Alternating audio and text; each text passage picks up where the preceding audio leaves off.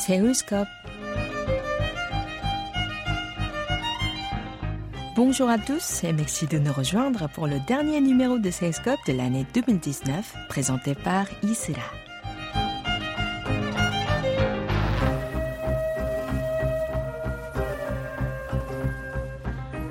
Cette semaine, nous sommes allés rencontrer Antoine Coppola. Vous le connaissez certainement grâce à l'émission Tout en cinéma qu'il anime tous les mercredis sur KBS World Radio. Ce spécialiste du cinéma coréen a récemment publié un livre sur le réalisateur sud-coréen Lee Chang-dong, dont les longs métrages Peppermint Candy ou encore Burning vous parlent forcément. Antoine, qui est lui-même réalisateur, nous présente cet ouvrage qu'il a coécrit avec deux autres critiques d'art français. C'est un projet que j'avais depuis très longtemps, peut-être trois ou quatre ans avant. J'avais rencontré euh, Ichandon et je lui avais demandé s'il voulait faire un livre. Et donc ça a duré euh, longtemps et j'ai arrêté le projet. J'ai oublié le projet en fait. Et c'est une éditrice euh, française qui m'a relancé en me disant pourquoi tu ne fais pas un livre sur Ichandon. Donc j'ai recontacté Ichandon, il a été d'accord, ça m'a surpris. Parce que c'était la sortie du film Burning et il était très occupé. Il était tout le temps aux États-Unis, en voyage. Donc il a accepté et donc j'ai commencé à travailler sur ce projet-là. Et donc c'est un long projet qui a abouti euh, après à une année d'écriture. Alors les deux autres co-auteurs sont des euh, critiques d'art, spécialement de la revue Diacritique qui est une revue euh, d'art moderne en général. Bon, il y a beaucoup de peinture, d'architecture, mais aussi du cinéma. Donc ils sont euh, très réputés en France euh, comme une sorte d'élite de, la critique d'art. Euh, ils adorent Chandon et les films Chandon. Spécialement Burning a déclenché les choses. Ce film-là a eu beaucoup de succès en France, pas au niveau du box-office, mais au niveau de la critique. Donc ils voulaient écrire sur Chandon.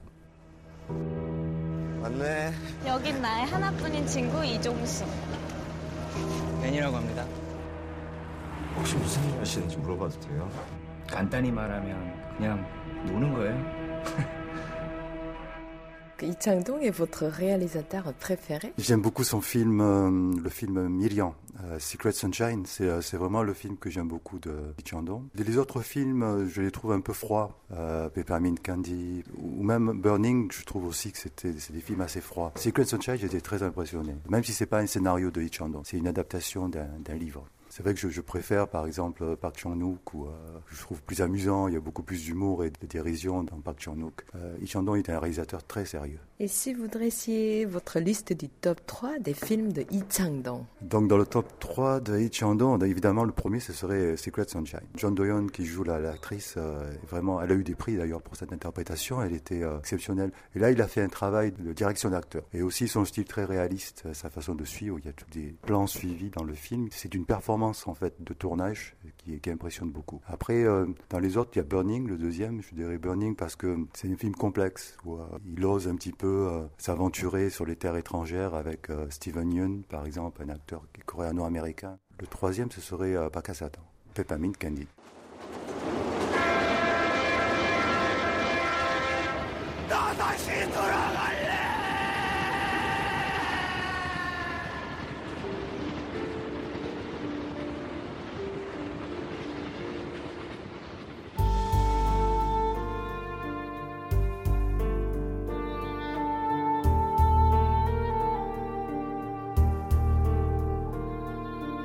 Vous souvenez-vous de votre première rencontre avec Yi Chang-dong C'était à la KNUA, à Agnéjon, l'Université d'art nationale. Mon bureau n'était pas prêt et donc euh, on m'a demandé de partager son bureau. Donc je l'ai rencontré là-bas. Je le connaissais euh, de réputation déjà, mais c'est la première fois que je le voyais directement. Et donc c'était amusant parce que euh, je devais partager le, bureau, mais aussi les étudiants, parce que de temps en temps mes étudiants venaient me voir dans mon bureau et ces étudiants aussi pour les, séminaires de maîtrise, de doctorat. Et, donc c'est comme ça que ça a commencé. Quelle a été sa première impression? A-t-elle changé depuis? Quand je l'ai rencontré la première fois, il n'était pas encore passé par la politique, il n'était pas encore ministre euh, il avait déjà des projets politiques, il était proche du président euh. Après, je l'ai revu, donc moi je suis rentré en France pour être professeur en France, et euh, je l'ai revu ensuite quand il, a essayé de promouvoir la sortie de la traduction de son livre en France. Et là, j'ai commencé un documentaire avec lui.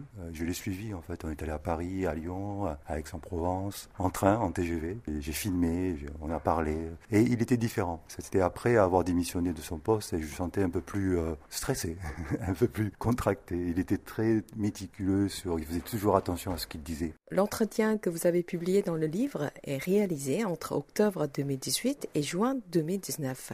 Comment cela s'est-il déroulé? Ça s'est déroulé lentement, lentement parce qu'il était très occupé, à Chandon. Euh, c'était la sortie de Burning, donc il devait faire la promotion, il voyageait aux États-Unis et euh, chaque fois il me disait attends, attends, je vais revenir. Et je pouvais pas le suivre aux États-Unis, donc évidemment j'attendais qu'il revienne dans son bureau. On attendait que Chandon revienne des États-Unis ou de Chine. Chaque fois qu'il disait je reviens la semaine prochaine, à ce moment-là on, on allait le voir. Ou sinon on communiquait beaucoup par euh, email parce que Chandon aime beaucoup l'écrit. Il se méfie beaucoup de la parole. Il est écrivain à l'origine. Il pense toujours qu'il est écrivain.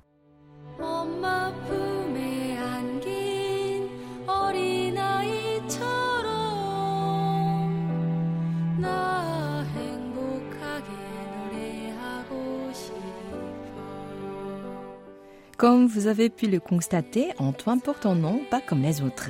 Il nous présente donc la famille Coppola et dévoile son lien avec Francis Ford Coppola, le réalisateur américain aux 5 Oscars et aux deux Palmes d'Or, qui a dirigé la trilogie du Parrain, Apocalypse Now ou encore Dracula.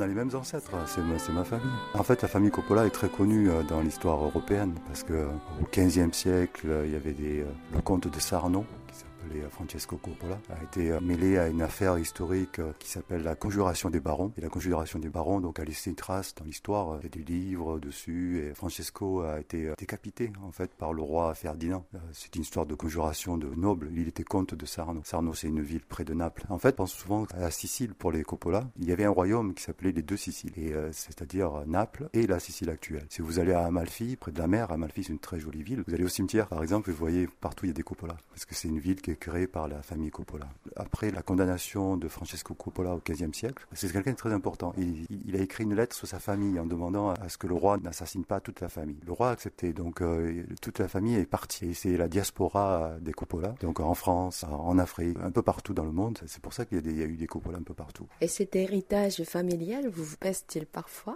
Euh, Ça peut les Coppola, c'était dur dans le cinéma en fait, dans le cinéma en France, euh, parce que hum, Francis Coppola, en fait, il est dans les années 80, il est devenu euh, hollywoodien. Il est devenu une sorte de gros producteur et de, gros films comme Apocalypse Now. Et moi, j'étais étudiant à cette époque. Mes profs français n'aimaient pas trop le cinéma hollywoodien. C'était très négatif. En Corée, on peut pas comprendre ça, mais euh, en France, c'était très net. Non, non, j'ai eu du mal. Et j'ai même eu après, quand je suis devenu critique de film, des critiques euh, anglo-saxons qui pensaient que mon nom était, c'était un surnom. Donc ils me critiquaient en me disant, ah, mais qu'est-ce que c'est cette histoire? Pourquoi tu t'appelles quoi Et je dis, mais c'est mon nom de famille.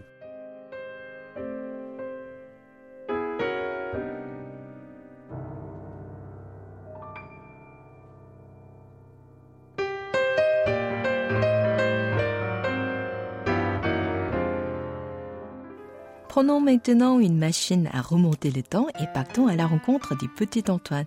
Il nous explique comment est née sa passion pour le cinéma.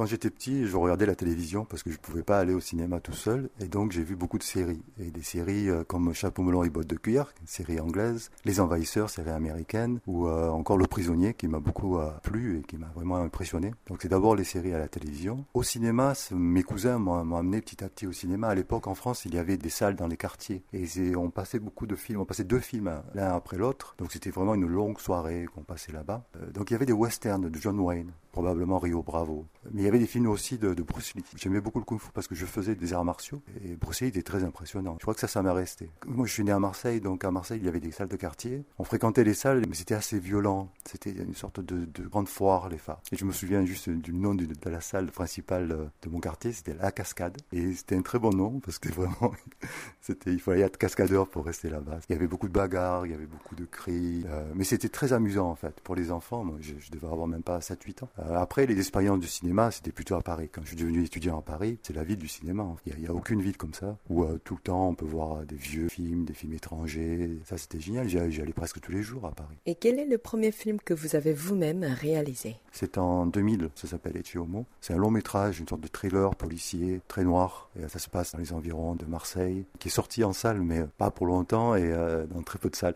Malheureusement, il n'a pas pu avoir le succès qu'il aurait mérité.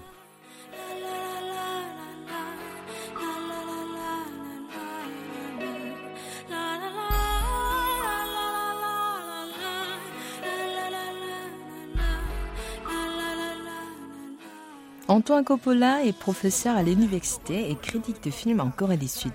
Son lien avec le pays du matin clair s'est en fait noué bien avant sa première installation.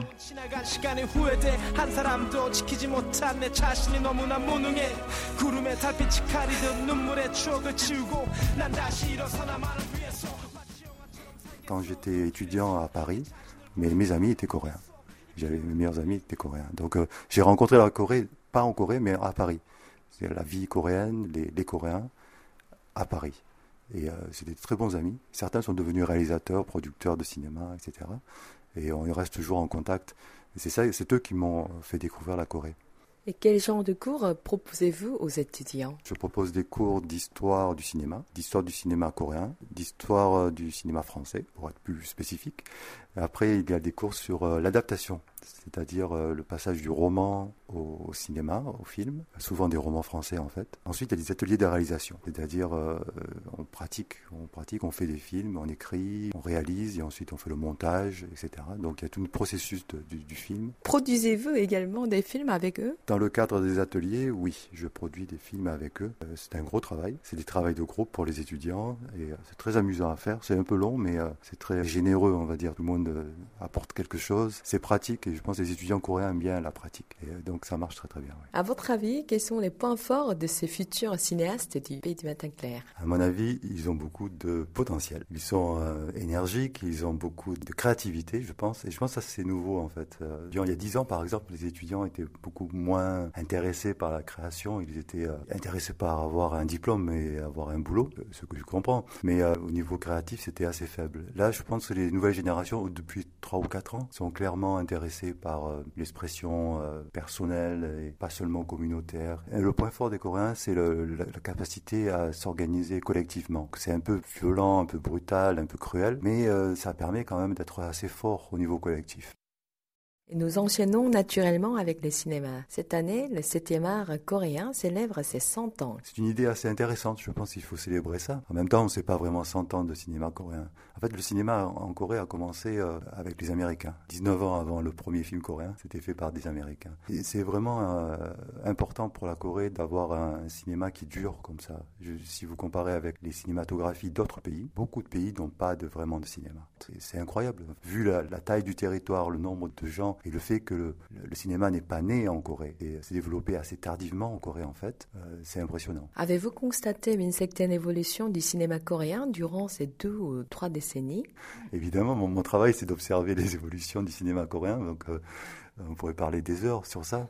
Et c'est vrai que ce qu'on aperçoit, qu'il y a beaucoup d'entrées dans les salles coréennes, et de plus en plus. C'est impressionnant. Donc euh, il y a une puissance du marketing coréen, on appelle ça du marketing concentré, c'est-à-dire euh, pousser tout le monde à aller voir le même film en même temps. C'est paramilitaire, mais en même temps ça marche. Les grosses compagnies coréennes comme Lotte, CJ, Showbox, qui sont liées aussi aux grandes salles comme Megabox, CJV, etc., encaissent des sommes d'argent astronomiques. donc cette évolution monétaire, en fait, financière, le cinéma coréen est un cinéma riche, mais concentré entre les mains d'une industrie et cette concentration perdure. Tout le monde critique, tout le monde se plaint de ça, mais même le gouvernement n'a pas réussi à, empêcher cette concentration capitaliste du, cinéma coréen qui apparaît irrésistible. L'autre face, un peu plus sombre, c'est que, pense à mes étudiants, c'est-à-dire que tout le cinéma indépendant, tout le cinéma à petit budget n'a pratiquement plus d'accès au public. Le public ne va pas chercher ces films-là et de toute façon, c'est très difficile à trouver, alors qu'ils sont très très nombreux. Par exemple, pour une quarantaine de films des compagnies qui sortent euh, chaque année, il doit y avoir 400 films coréens que personne ne verra. Donc il y a deux faces à l'évolution actuelle du cinéma coréen.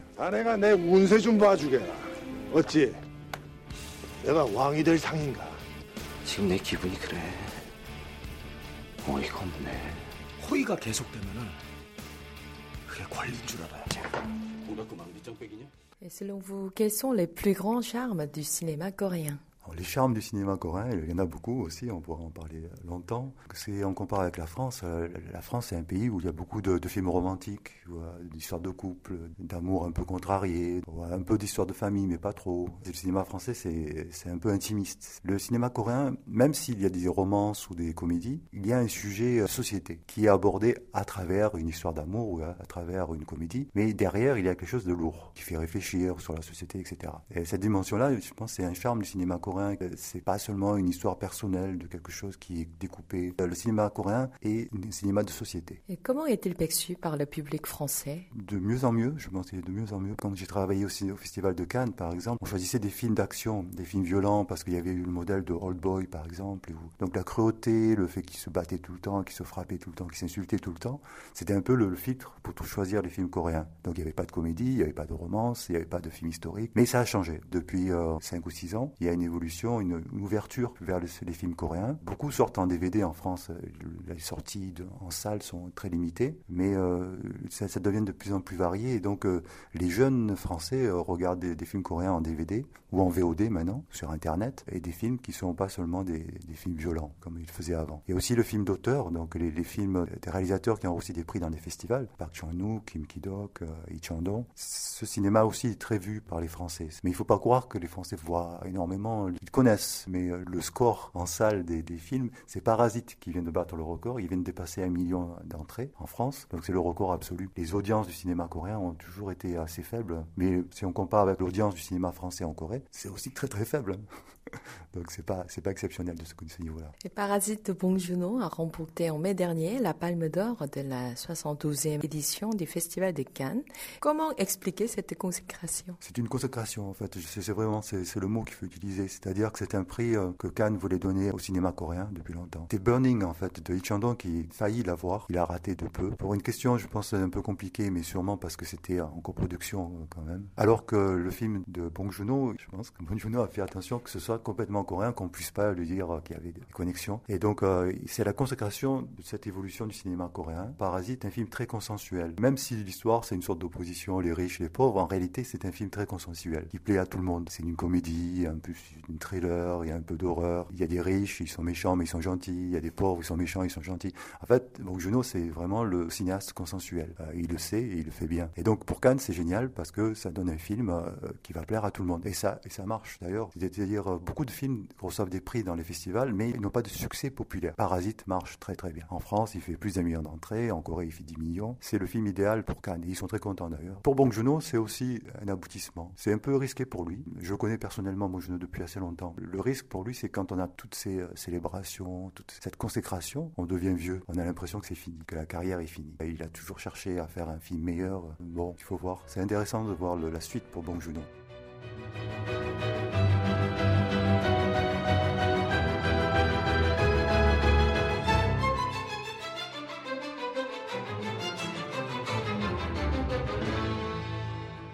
Quel est le film de l'année 2019 selon vous?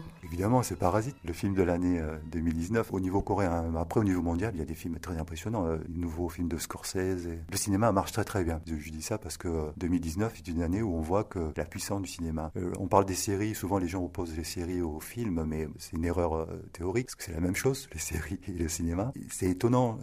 quand moi j'étais étudiant dans les années 80, on pensait que le cinéma allait disparaître, que les nouveaux médias, multimédia, on parlait beaucoup des multimédias, des CD-ROM, des choses comme ça, ça allait prendre la relève, que Internet aussi aller prendre la relève. Ben en 2019, on voit que le cinéma a une puissance incroyable, un succès incroyable à la télévision, sur Internet, sur les téléphones portables et partout. Donc euh, c'est une grande année pour le cinéma. Et si vous nous recommandiez un film sud-coréen à regarder pendant les fêtes de fin d'année? Il y a un film qu'il faut voir et que les jeunes Coréens ne regardent pas assez, euh, je pense, c'est euh, Obaltan. C'est le film réalisé par Yoo Yeon-mo en 1961, donc c'est un vieux film. Il a un noir et blanc en plus. Mais c'est le film le plus connu par les Coréens. Chaque année, pendant 40 ans, on donnait un prix au meilleur film et Obaltan a toujours gagné ce prix-là. Donc Obaltan, il faut le regarder. Il a été remasterisé en DVD avec un son très très bien. C'est une histoire un peu triste, un peu tragique de deux frères qui viennent du nord de Corée du Nord et qui s'installent à Séoul à la fin des années 50. Leur mère est malade, leurs enfants ont des problèmes, etc. Donc euh, chacun va choisir une voie de vie euh, différente. C'est le néo-réalisme italien, presque le seul film dans ce cadre-là en Corée. C'était un gros succès, mais il est, légendaire parce qu'il a disparu juste euh, après, parce qu'il y a eu le coup d'État de Park Chung-hee. Donc les fascistes ont pris le, le contrôle du pays et ils n'ont pas aimé ce film-là. Donc ils ont retiré les films des affiches, ils ont retiré le film des salles et ils ont détruit tous les négatifs, toutes les copies, excepté une qui a été envoyée une extremis au Festival de San Francisco. Et donc c'est cette copie-là qui sert encore aujourd'hui de master pour tous les DVD, etc. Et donc c'est un film qui a aussi une histoire. Ce film-là, c'est un tout. Je pense qu'il faut voir les films comme ça. Et pour terminer, quels sont vos projets prévus pour la nouvelle année 2020 Moi, je n'aime pas trop les projets. Moi, je fais. Je fais, je réalise de suite. Hein. Si, si, ça m'intéresse, je fais. Donc là, je vais tourner un film. Je vais tourner un nouveau film. J'avais tourné une web série l'année dernière pour des producteurs français, mais c'était réalisé en Corée avec un casting euh, international. Et euh, je devais continuer à faire une deuxième saison de cette série, mais euh, finalement, c'est en stand-by, on attend. Et donc, je vais tourner un long métrage un peu expérimental, avec un casting complètement coréen, avec une équipe coréano-chinoise en fait. C'est un film qui parle des, CCTV, des caméras, le fait qu'on est entouré d'écrans et de caméras. Donc, c'est un peu une sorte de thriller, on va dire. Je commence à tourner la semaine prochaine. Le tournage va durer au bien 3-4 semaines. Ensuite, il y a un nouveau bouquin qui va sortir, c'est Bong Joon-ho, évidemment. Là, on parlait de Lee Chandong, donc c'est Bong Joon-ho. Ce sera très différent. Bong Joon-ho qui a une culture internationale très forte et qui a beaucoup d'humour, mais qui est très occupé aussi. Donc ça va me prendre du temps, je crois.